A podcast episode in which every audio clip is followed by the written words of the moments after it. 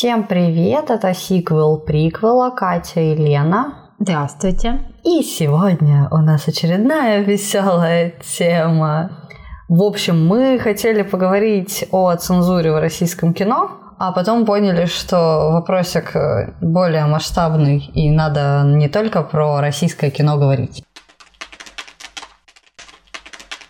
В общем, есть э, определенный круг зрителей кино, назовем это так, которые очень сильно бомбят, когда, например, тот же Дисней, как, короче, какая-то американская компания объявляет о том, что у них вот актеры подобраны с учетом diversity, новой нормы и вот этого вот всего, что там русалочка будет темнокожей, Белоснежка в новом фильме будет латиноамериканкой, э, фея, фея Билли Портер. Фея Билли Портер, да. И вот их начинают бомбить во всех комментариях, что почему я должен это смотреть? Спойлер, никто никому ничего не должен. Ты не должен смотреть, если тебе это не нравится. Просто не смотри. Ну, вдруг, мы не знаю, вдруг Дисней, знаешь, там как этих бюджетников просто берет и вынуждает идти на сеансы. Большой потом... брат, да, включается вдруг телевизор и заставляют тебя смотреть. Ты должен это посмотреть. Да. А иначе тебя работы лишат. Да, и они потом делают селфи в кинотеатре на фоне русалочки, отчитываются. Да, да, смотрите, мы посмотрели, где мои 300 рублей. Да, пишут изложение, как я понял, фильм. И при этом, при этом какая-то цензура в российском кино этих людей не колышет от слова совсем. То есть нет как будто бы такого дискурса в принципе. Ну, мы говорим об определенном типе очевидно, зрителя. Очевидно, да. Потому что в моем э, ментальном пузыре все только об этом и говорят. Это да, но это потому что, опять же, мы все разбились на пузыри и миленько в них живем. Но при этом, как только ты делаешь шаг влево, шаг вправо, оказывается, что все очень близко к сердцу воспринимают темнокожую русалочку. Видите ли, это не по канону. С точки зрения биологии. Мне очень нравится этот... Нет, э, мне говорили, мне прямым текстом говорили, что с темнокожей русалочкой не так то, что это не по канону при этом за канон почему-то бралась красноволосая русалочка, на что я резонно замечала, что Андерсон не писал про красноволосую русалочку, очевидно. Начнем с того, что у Андерсона она умирает, так что... Да, я, я, давайте доебемся до Диснея для начала вот до этого, да? Ну, почему-то, в общем, почему-то людей раздражает то, что им якобы навязывают, но при этом, да, вот не колышет то, что происходит с российским кино, а оно происходит. И вот мы, короче, решили сегодня обсудить вот это и все-таки в чем разница новых э, правил, например, того же Оскара и негласных запретов в российском кино. Потому что, повторюсь, в российском кино нет цензуры. Законодательно это факт, это так. Поэтому она негласна. Когда Оскар выдвинул правила, от которых всех бомбануло, по два года назад, да? В двадцатом году они выдвинули новые правила. Как это было? Оскар выдвигает новые технические требования для фильмов, которые продюсеры хотели бы номинировать на главные номинации. Там в том числе это то, что там среди актерского состава должен быть определенный процент э, нацменьшинств ЛГБТ. Да, женщин. Женщин, даже женщин, да. Среди актерского состава, среди технических бригад. То есть это не только те, кто на экране, но и те, кто за экраном. Ну, там вообще, в общем, было много критериев, но все они крутились вокруг такого насаждения разнообразия, как у нас формулируют это. Отвратительно. Осуждаю. Да. Фу. И всех бомбануло что вот теперь мы будем смотреть только вот эту вот либеросню, фигню какую-то, которую они наснимают. А я сидела и вот вообще не понимала этого возмущения, потому что, очевидно, это ну, технические ограничения. То есть продюсерам просто нужно немножко ну, заморочиться, да. На качество самого сюжета это никак не влияет. Чисто технически, если вот про белых гетеросексуальных всеми любимых мужчин снимает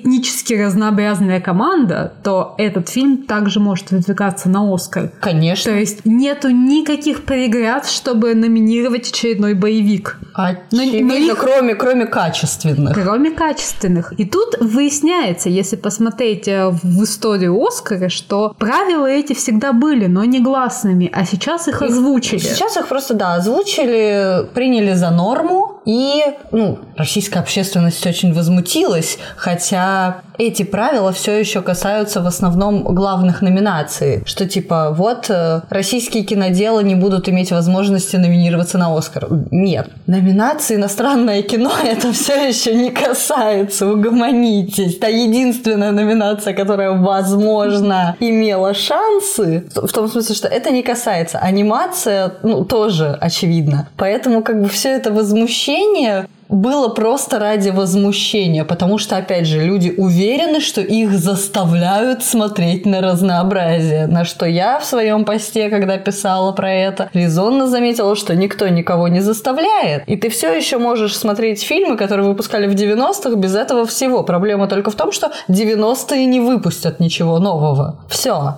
Это единственная твоя проблема, если ты хочешь смотреть на белых гетеросексуальных мужчин, которые решают все проблемки. Самое забавное в этом во всем, что русские причисляют себя, ну, к белым гетеросексуальным к белым мужчинам. гетеросексуальным мужчинам, но по факту они являются точно таким же меньшинством, как э, мексиканцы, испанцы и прочее. То есть Славяне, потому что. да, славяне признаны в Америке точно таким же меньшинством. То есть чисто теоретически, если русский режиссер снимет фильм про, э, Про какие-то- русских, да, какие-то Про белорусов с командой из Украины, Польши, Белоруссии. То по точно всем так. критериям оно подходит.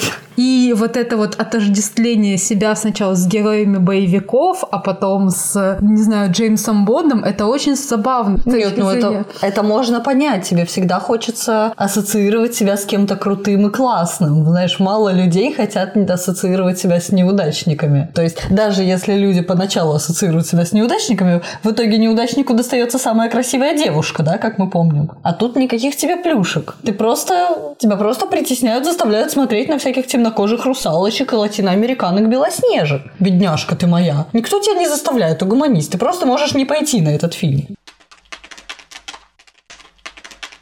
Сходила я как-то на Тиндер дейт с одним э, белым гетеросексуальным русским мужчиной, который точно так же возмущался всеми этими правилами, и что вот он рассматривает работу в заграничных компаниях, и ему очень неловко ставить расу вот этот white. На что я ему сказала, что он может смело ставить другое, Славик. Славик, например, да, потому что русские являются меньшинством. Господи. Как он обрадовался. Вы бы видели эти горящие глаза. Меня так искренне ни за что не благодарили. То есть чувак реально очень сильно обрадовался, что он может еще сильнее ущемиться, чем до этого. Есть у меня просто подозрение, что примерно так это в головах и работает, что ущемляют лично тебя. Просто видишь, у нас несколько размылось слово пропаганда, потому что, потому что реальность наша такова, что в итоге все вот эти правила diversity, которые в Америке сейчас очень активно пользуются, оно тоже почему-то у нашего зрителя не массового, я не говорю, я не обобщаю, что это всех, но у части, которая очень шумно возмущается,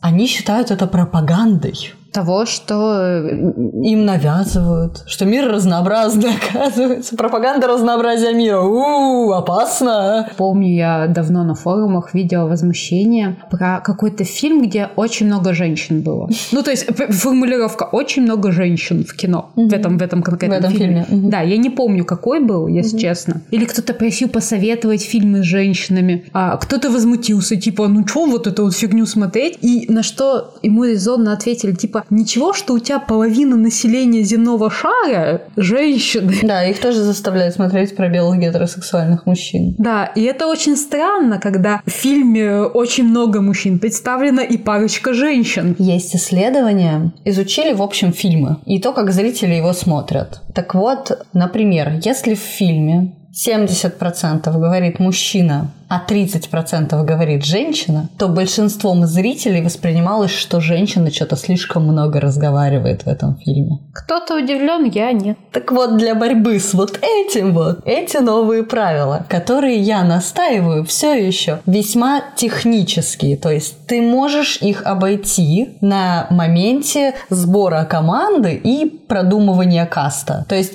тебе даже толком специфические какие-то сюжеты не нужны. Если у тебя еще и сюжет под это подходящий будет, то, конечно, огонь. Но в целом не обязательно. Там, опять же, в том же Ведьмаке просто сделали темнокожих эльфов. И я все еще не понимаю, в чем проблема. Почему все забывают про дроу? Мне кажется, это ну, Может быть, потому что в книжке не они, типа того. Ну, короче, суть в том, что в целом для этого не нужна никакая подоплека, там, устройство мира какая-то. Нет, это, ты просто делаешь такое допущение на моменте кастинга. Все, тебе даже объяснять ничего не надо по сюжету. Ну, есть же еще в британских театрах так называемый слепой кастинг. Да, в британских театрах есть. Мы ходили на Кориолан. Это шекспировская постановка с Томом Хиддлстоном в главной роли. И там а, в том числе сенатора играла женщина. Потому, ну, очевидно, что в Римской империи сенатором не могла быть женщина. Но для принятия постановки это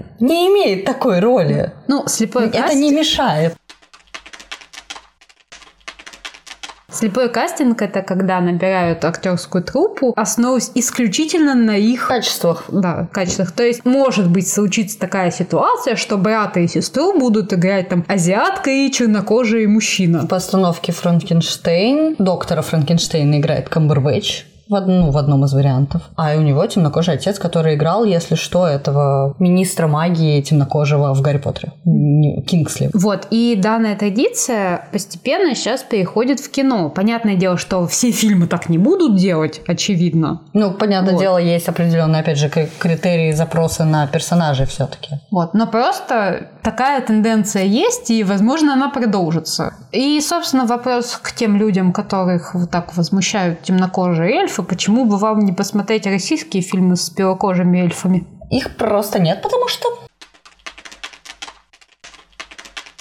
Раз ты заговорил про российское кино, тут я как раз подниму вопрос цензуры в российском кино. BBC выпустили статью, в которой говорится о негласном запрете на определенные темы в российском кино. То есть помимо того, что фонд кино в принципе выделяет деньги под определенные темы, есть еще негласный запрет на другие темы, на которые тебе ни за что никогда не выделят деньги, еще и даже прокатное удостоверение не дадут. Статья называется «У нас запретная реальность», насколько да. я помню. Да. Вот, очень советую почитать, очень познавательно и немножко шевелятся волосы на затылке. Так вот, в отличие от новой нормы diversity американского и так далее, это прямой запрет на определенные темы. То есть ты не можешь неоднозначно показывать фашистов, нацистов и тему Второй мировой войны. Ты не можешь показывать ЛГБТ ни в каком варианте, кроме негативного, а еще лучше вообще их не показывать. Ты не можешь затрагивать тему политики, если это не чинуши, над которыми все ржут. Все. И как бы вы серьезно? Вот это вас не возмущает? Ну, это коснулось очень многих фильмов, например, «Политика». То есть, чтобы понимать, насколько сильно и постепенно закручиваются гайки, сериал «Спойлер». Сергей Минаев, да, снимал сериал «Спойлер». Вообще Сергей Минаев считается очень... Достаточно, достаточно близким к определенным кругам, да, власти. И, опять же, по каким-то закулисным разговорам в 2019 году он получил согласование на съемку сюжета о том, что где-то в регионе губернатор хочет переизбраться на выборы, но, опять же, так как выборы не могут состоять из одного человека, он зовет себе спойлером чувачка, за которого якобы никто не должен проголосовать. А спойлер это такой подставной кандидат? Спойлер это подставной кандидат, за которого минимум проголосуют, он просто оттянет протестное голосование, и все. Большинство все еще проголосуют, нарисуют тому, кому надо. Просто чтобы не было выборов из одного кандидата. В 2019 году ему согласовывают этот сериал. В 21-м его не выпускает Кинопоиск. Все. Типа... То есть то, что был, можно было буквально... В девятнадцатом году, да. теперь уже нельзя. Так, миллионы при... на ветер, просто миллионы вообще-то. Примерно такая же ситуация была с сериалом «Последний министр». То есть это Который такая... покоцали, по-моему, там. Там ситуация такая, что выпустили первый сезон, я его посмотрела. Ну, опять же, первый такая... сезон в году 19 Да, да. Это все тогда очень сильно удивились, типа, вау, это у нас такое можно сейчас снимать. А потому что там губернатора сажают на домашний арест. Нет, это домашний а, арест. А это а домашний там... арест. Ну, кстати. Там, кстати, домашний арест, да. Нет, в «Последнем министре» а. там ставят на пост министра человека, которым легко управлять. А, такую, ну, марионетку. А, а он развивает очень бурную деятельность, и там очень много сатиры на какие-то политические решения. Угу, угу. Вот. Но он такой немножко абсурдный, там, из разряда, чтобы там замять какой-то скандал, они решают продвигать закон о том, чтобы разрешить порно. Это и... вообще очень распространенная политтехнология. Да, я, я и говорю, что там до, довольно прозрачно это все показано. Показали первый сезон, показали второй сезон, выпустили, ну, сняли третий. Он анонсирован на кинопоиске был до какого-то периода. Сейчас у него не стоит даты премьеры. Неизвестно, выйдет ли он вообще. Ну вот со спойлером та же фигня. Я не знаю, что с домашним арестом. Ну, домашний арест, я так понимаю, просто, может, не планировали даже продолжение, а может, непонятно. Но при этом есть фильм «Дело», кто его видел.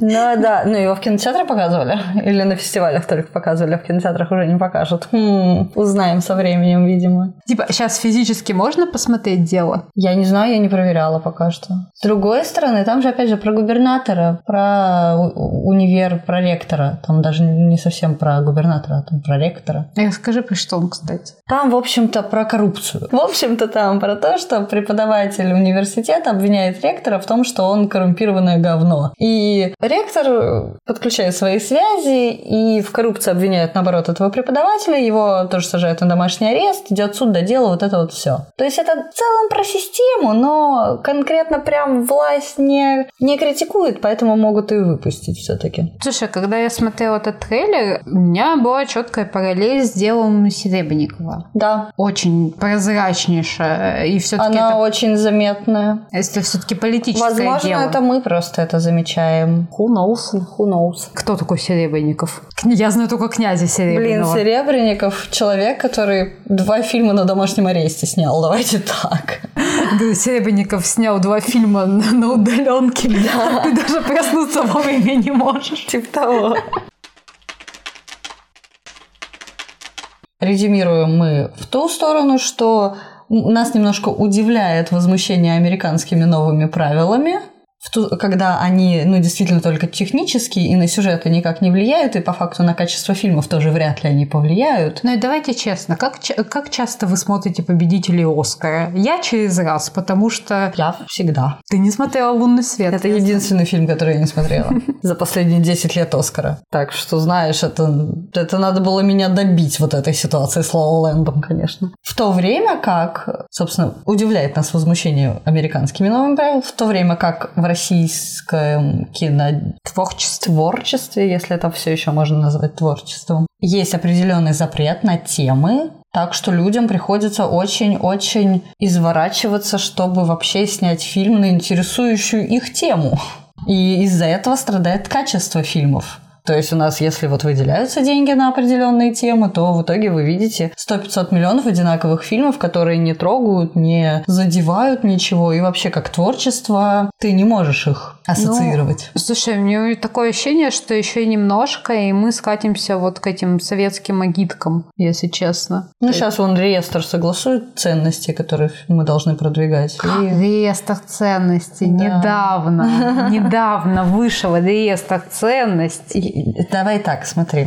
В 2021 году Путин попросил подготовить правительственное распоряжение со списком ценностей, которые мы вот, ну знаешь, как бы идеологии чуваку не хватает. Вот хочет человек для государства идеологию. Ой, даже Пелевин не смог, а он, что он хочет от остальных. Вот. Минкульт подготовил список традиционных ценностей, которые в России должны культивироваться. Список ценностей негативных, которые мы, с которыми мы должны бороться. И два сценария в общем-то, что будет, если ничего не делать и плохие ценности победят, и что будет, если все будет хорошо, мы справимся с насаждением наших ценностей, и все будет чики-пуки. Если честно, это все выглядит как вот курсовые, которые в ночь перед сдачей пишешь. Да, да, Екатерина Михайловна Шульман так и сказала, что, типа, видно по тексту, что писали очень лениво, я перефразирую классика, говорю на отъебись, потому что, ну, там ценности с одной стороны, простые, но с другой стороны, ты сидишь и думаешь, откуда им знать, что это слово значит вообще. Потому что там свобода и права человека, милосердие, гуманизм. Ты такой, так, окей, а где здесь вы?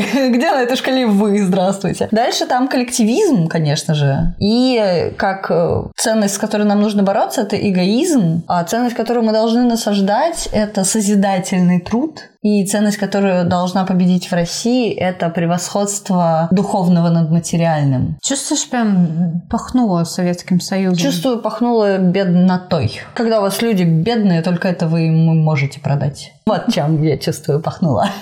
Ну вот и все, и считайте, вокруг этого же и будут в ближайшее время фильмы. Потому что это Минкульт. Минкульт в том числе и кино. Фонд кино, Минкульт выдают, выдают деньги. То есть у нас будет про коллективизм, про верховенство мы над я. Ой, какой Советский Союз, господи! Ай, ну, по факту больно, в Советском больно. Союзе примерно так, такие фильмы снимали, то есть это невозможно смотреть. Я называю это новый соцреализм. Новый соцреализм, да, очень хорошо. Но он уже есть в кино. Мы посмотрели «Чемпион мира», нам не понравилось. То есть все вот эти фильмы из разряда движения вверх, вот «Чемпион мира», который делает такую идеальную картинку Советского Союза, не без критики чинуш, конечно, мы понимаем, понимаем, система была не очень, но в целом посмотрите, как было классно. Вот это я называю новым соцреализмом, когда пытается создаваться картинка, под которой ничего нет. Это так смешно, пока в США ностальгируют по 90-м, мы ностальгируем по 50-м. Я уверена, есть в США люди, которые ностальгируют по 50-м,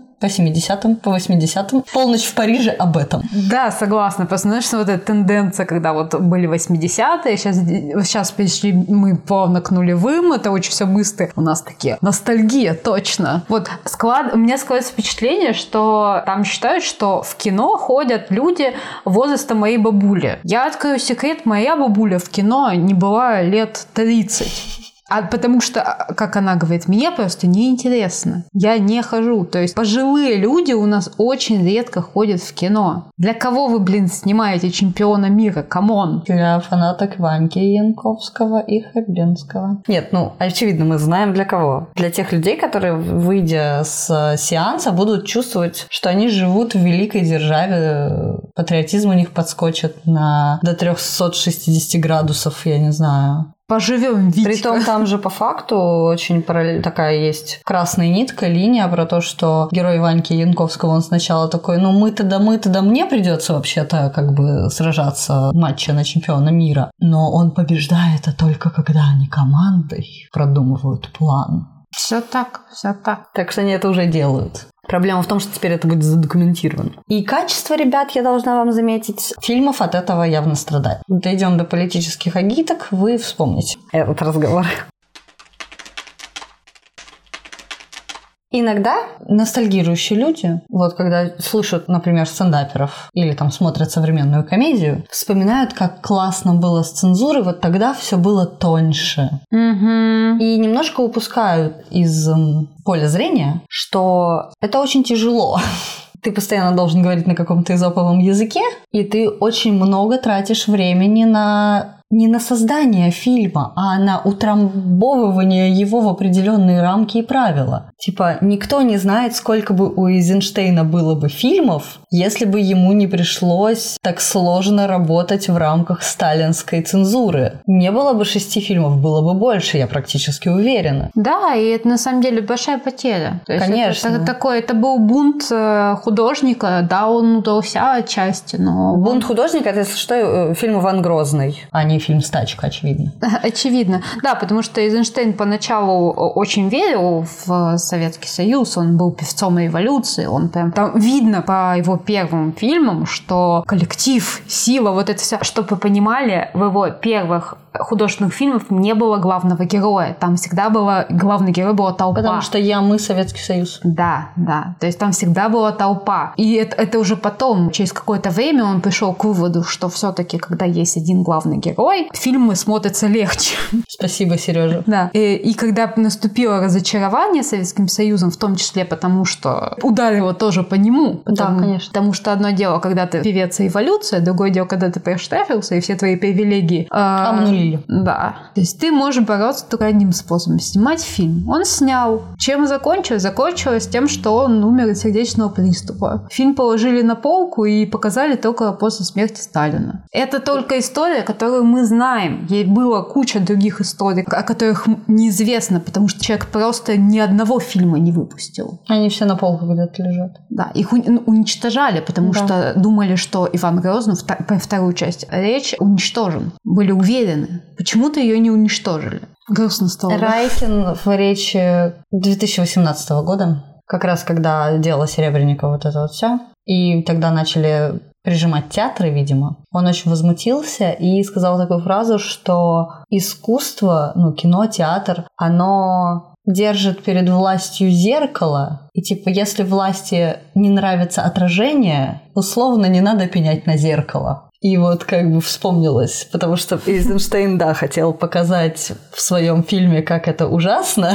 вести себя так, как вел себя Сталин, условно. И в итоге его огреб... ну, довели, огребли. Да. довели. Сердечный приступ э, в 50-м-то годы это когда... Он два года, три года не мог вообще ничего снимать. Ему сказали, пока вы не сделаете так, как хочет товарищ Сталин, третью часть, а вторую, вторую перемонтируете. Вторую да, вторую, переснять, вторую переснять, перемонтировать, вот это вот все. Вы пока вот это не сделаете, ни одного нового фильма вы не снимете снимете. Человек через 2-3 года просто умер от инфаркта, потому что не мог работать. Был вот режиссер, который снял один фильм. Этот фильм тут же отправили на полку, а режиссера ну, предали анафеме. То есть он снял один фильм, и все. То есть это разрушенная судьба, это разрушенная жизнь. Да, были люди, которые как-то в, в это все попытались вклиниться. Но давайте вспомним, какие советские фильмы мы сейчас превозносим, что они классные. Это где-то примерно 70-е. Ну да. То есть... Там послабее, думаешь, уже стало? Там послабее стало, потому что послабее стало после смерти Сталина, mm-hmm. как раз в 1953 году. Вот это началась хрущевская оттепель, mm-hmm. когда уже можно э, про войну снимать что-то человеческое. Те же вот «Летят журавли», где отец главного героя, когда там приходят вот эти вот бравые люди со, mm-hmm. со своими речевками, он mm-hmm. их передразнивает. То есть, mm-hmm. прикинь, при Сталине кто-то передразнит, ты что? И да, вот эти послабления, и потом уже 70-е, но опять же, что там, какие темы? Это комедии. Это... Да, в первую очередь комедии, но опять же, есть же история про то, как Гайдай врезал в свой фильм ядерный взрыв, чтобы цензоры обратили внимание, естественно, на него и меньше обращали внимание на все остальное. И такие, ну вот вы ядерный взрыв вырежьте и пускаем, да, в печать, условно. Да, да. Ну, то есть, как бы это какие ухищрения? На это все уходит ресурс, ребята. Это все мыслительная работа. То есть, ты не можешь просто творить, что хочешь. Не надо думать, что художник, творец, режиссер неважно, что он типа бомба замедленного действия, которая взорвется в любой момент фильмом про наркотики, порнографию и так далее. Нет, каждый создатель со, со своим внутренним цензором уже и так сидит. Не надо насаждать сверх этого, очевидно. Потому что, опять же, какое внимание привлек капитан Волконогов бежал? Потому что эту тему боятся просто затронуть многие режиссеры. Я подписана на инстаграм режиссерки. Она, когда объявляла, что вот вот выходит 7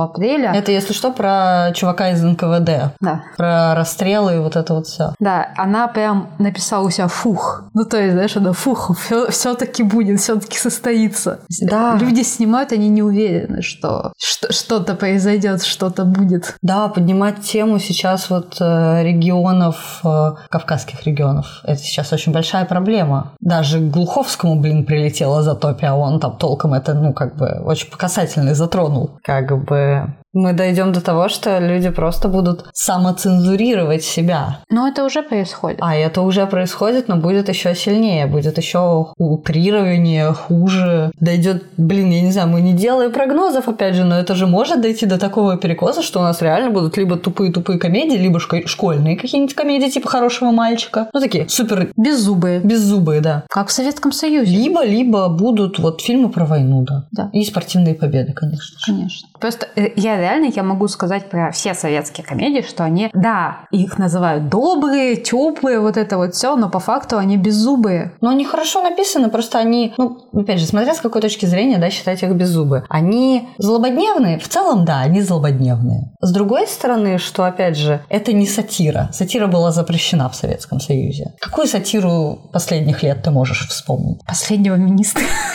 недобрым словом, очевидно, судя по тому, что ты до этого сказала. Ну, то есть, как бы, я вот беспринципных смотрела. А там очень много вот этих, типа, патриаршие пруды, там много, типа, около власти, генералы, вот это вот все.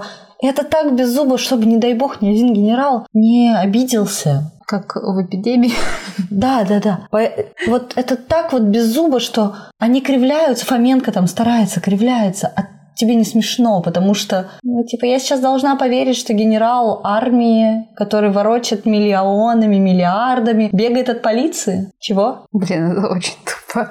Ну, да. Я сижу такая, вы хотите, чтобы я сейчас над этим смеялась, типа, что генерал бегает? М, ладно. Ну, то есть это так беззубо, безобидно, что уже даже теряет смысл вообще. Зачем вы это снимали, хочется спросить. Ну да, представьте, вы приходите в кинотеатр, хорошо провести время, и вы чувствуете, как будто вы едите не там эклер вкусненький, а овсяную кашу. Ну да, со временем вот эта вот вся преснота, она поедается, это невозможно. Закон... В Советском Союзе все закончилось тем, опять же, по воспоминаниям вот в этой статье приводили воспоминания билетера, где он рассказывал, что когда начали вот выпускаться фильмы такие более свободные, скажем так, подходили люди к кассе и спрашивали, спрашиваю, типа, обнаженка есть, секс есть, и если нет, они не шли. Они просто не шли на сеанс, потому что теперь можно смотреть на сиськи, как будто, блин... Э... Они сисек не видели. Да, да, это... Вот, и он и сказал, что однажды он соврал, сказал, что да, все есть, там этого не было, его палатку чуть не перевернули. То есть, когда не хватает перца, как бы... Ты... Так, а ты вспомни, «Игра престолов» вышла. Что было? Угу. То есть, ты, ты начинаешь жрать васаби какой-нибудь.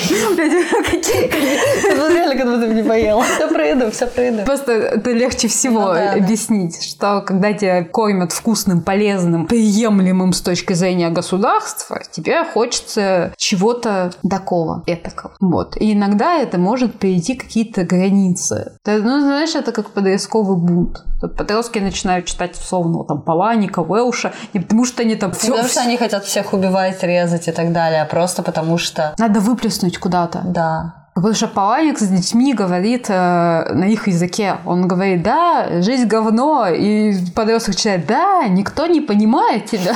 То есть примерно так. Тебе нужна какая-то отдушина. Это, блин, это не должны быть э, клипы шнура, которые ты там попел про то, как плохо убирают, и все, и пошел дальше. Э, Даже это отдушина. Даже это отдушина. То есть это, знаешь, это ты пилишь сук, на котором сидишь. Потому что если ты не даешь отдушину такую, то будет отдушина немножко другая. Вот Данила Поперечный сказал, что вы стендап-то хоть не трогаете, потому что мы хотя бы ребятам даем пар спустить, шутим здесь про политику, все поржут и подуспокоятся. А если вы не дадите даже нам шутить про политику, то в какой-то момент у этого чайничка сорвет крышечку. Да, так что это такое, знаешь, непонимание. Это Ты... не непонимание. Мне кажется, это, знаешь, знаешь, это такое слишком серьезное отношение к себе, когда тебе не хочется, чтобы над тобой смеялись, mm-hmm. не хочется, чтобы тебя критиковали. Нагиев в интервью Дудю уже рассказывал, как он на дне рождения КВН прочитал стишок про жизнь в России, когда в зале сидел Путин стишок из эфира вырезали. И как раз э, Нагиев там говорит, что, ну, наверное, как бы большая и сильная власть не боится стишков. А если ты небольшая и сильная власть, если ты, на твоей стороне нет правды, если ты знаешь, что ты не прав, но ты это все делаешь, то, наверное, ты будешь вырезать стишки. Это возвращает нас к разговору о зеркале. То есть, почему сюжет со спойлером, опять же, политическим,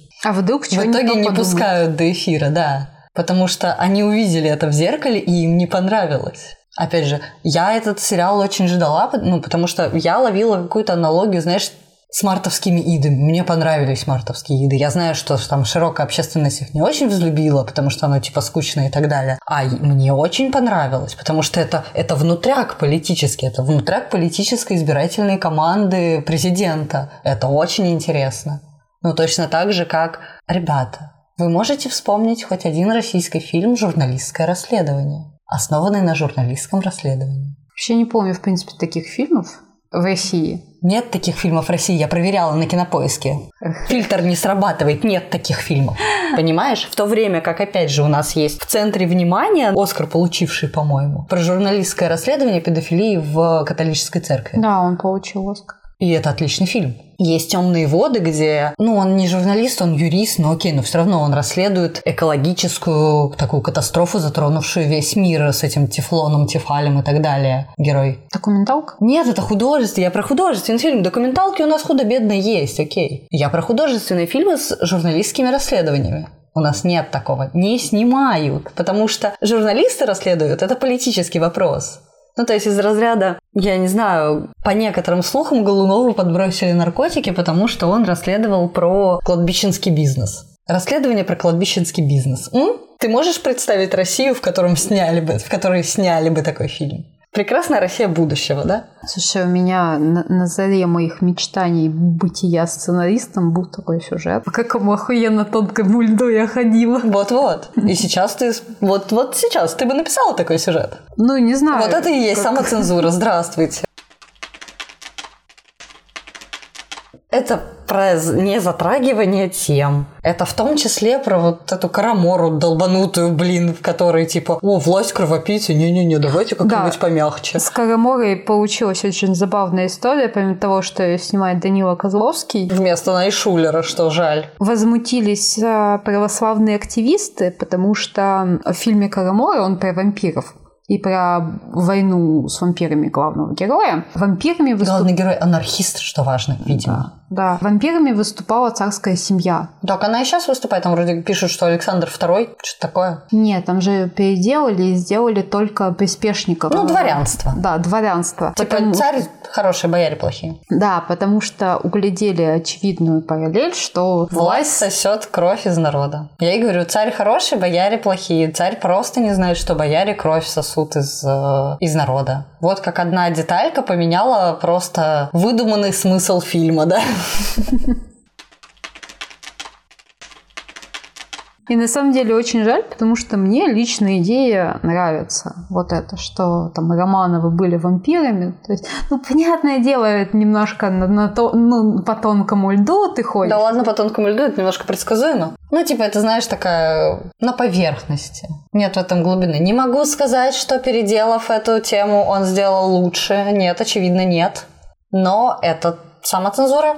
И это наносная самоцензура. То есть из разряда у нас сейчас дойдет да, до того, что а, нельзя снимать в фильмах, как люди принимают наркотики.